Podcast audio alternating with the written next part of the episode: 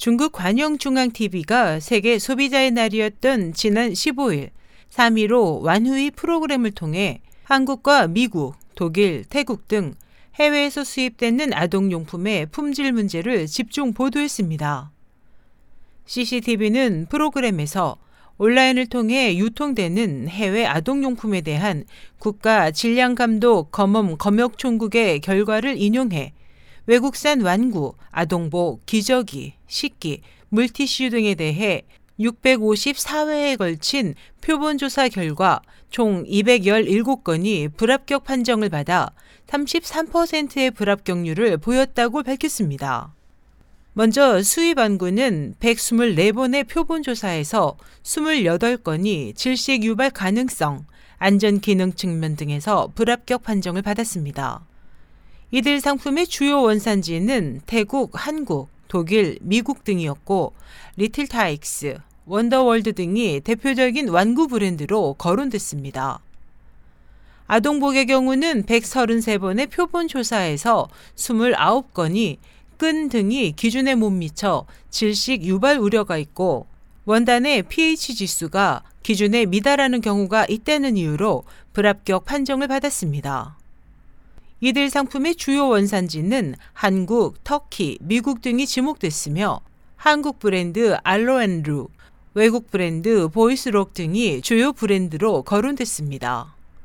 방송은 그 밖에 온라인에서 유통되는 해외 상품의 경우 26%가 중국어 라벨이나 설명서가 없어 중국 법률을 위반하고 있었다고 지적했습니다.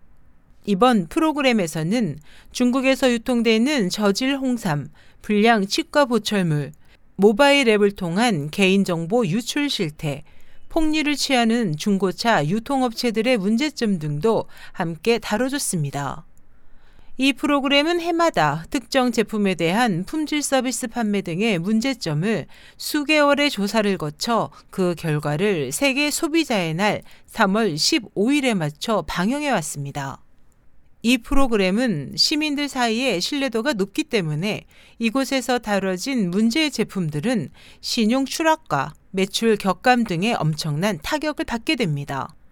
그래서 중국과 거래하는 해외 기업들은 이 프로그램을 공포의 대상으로 여깁니다.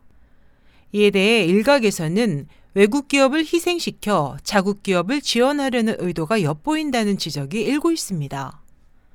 2013년에는 애플의 불량 제품 교환 제도가 비판받았고 한때 한국의 한 타이어 업체도 불량 품질 문제로 곤욕을 치렀습니다.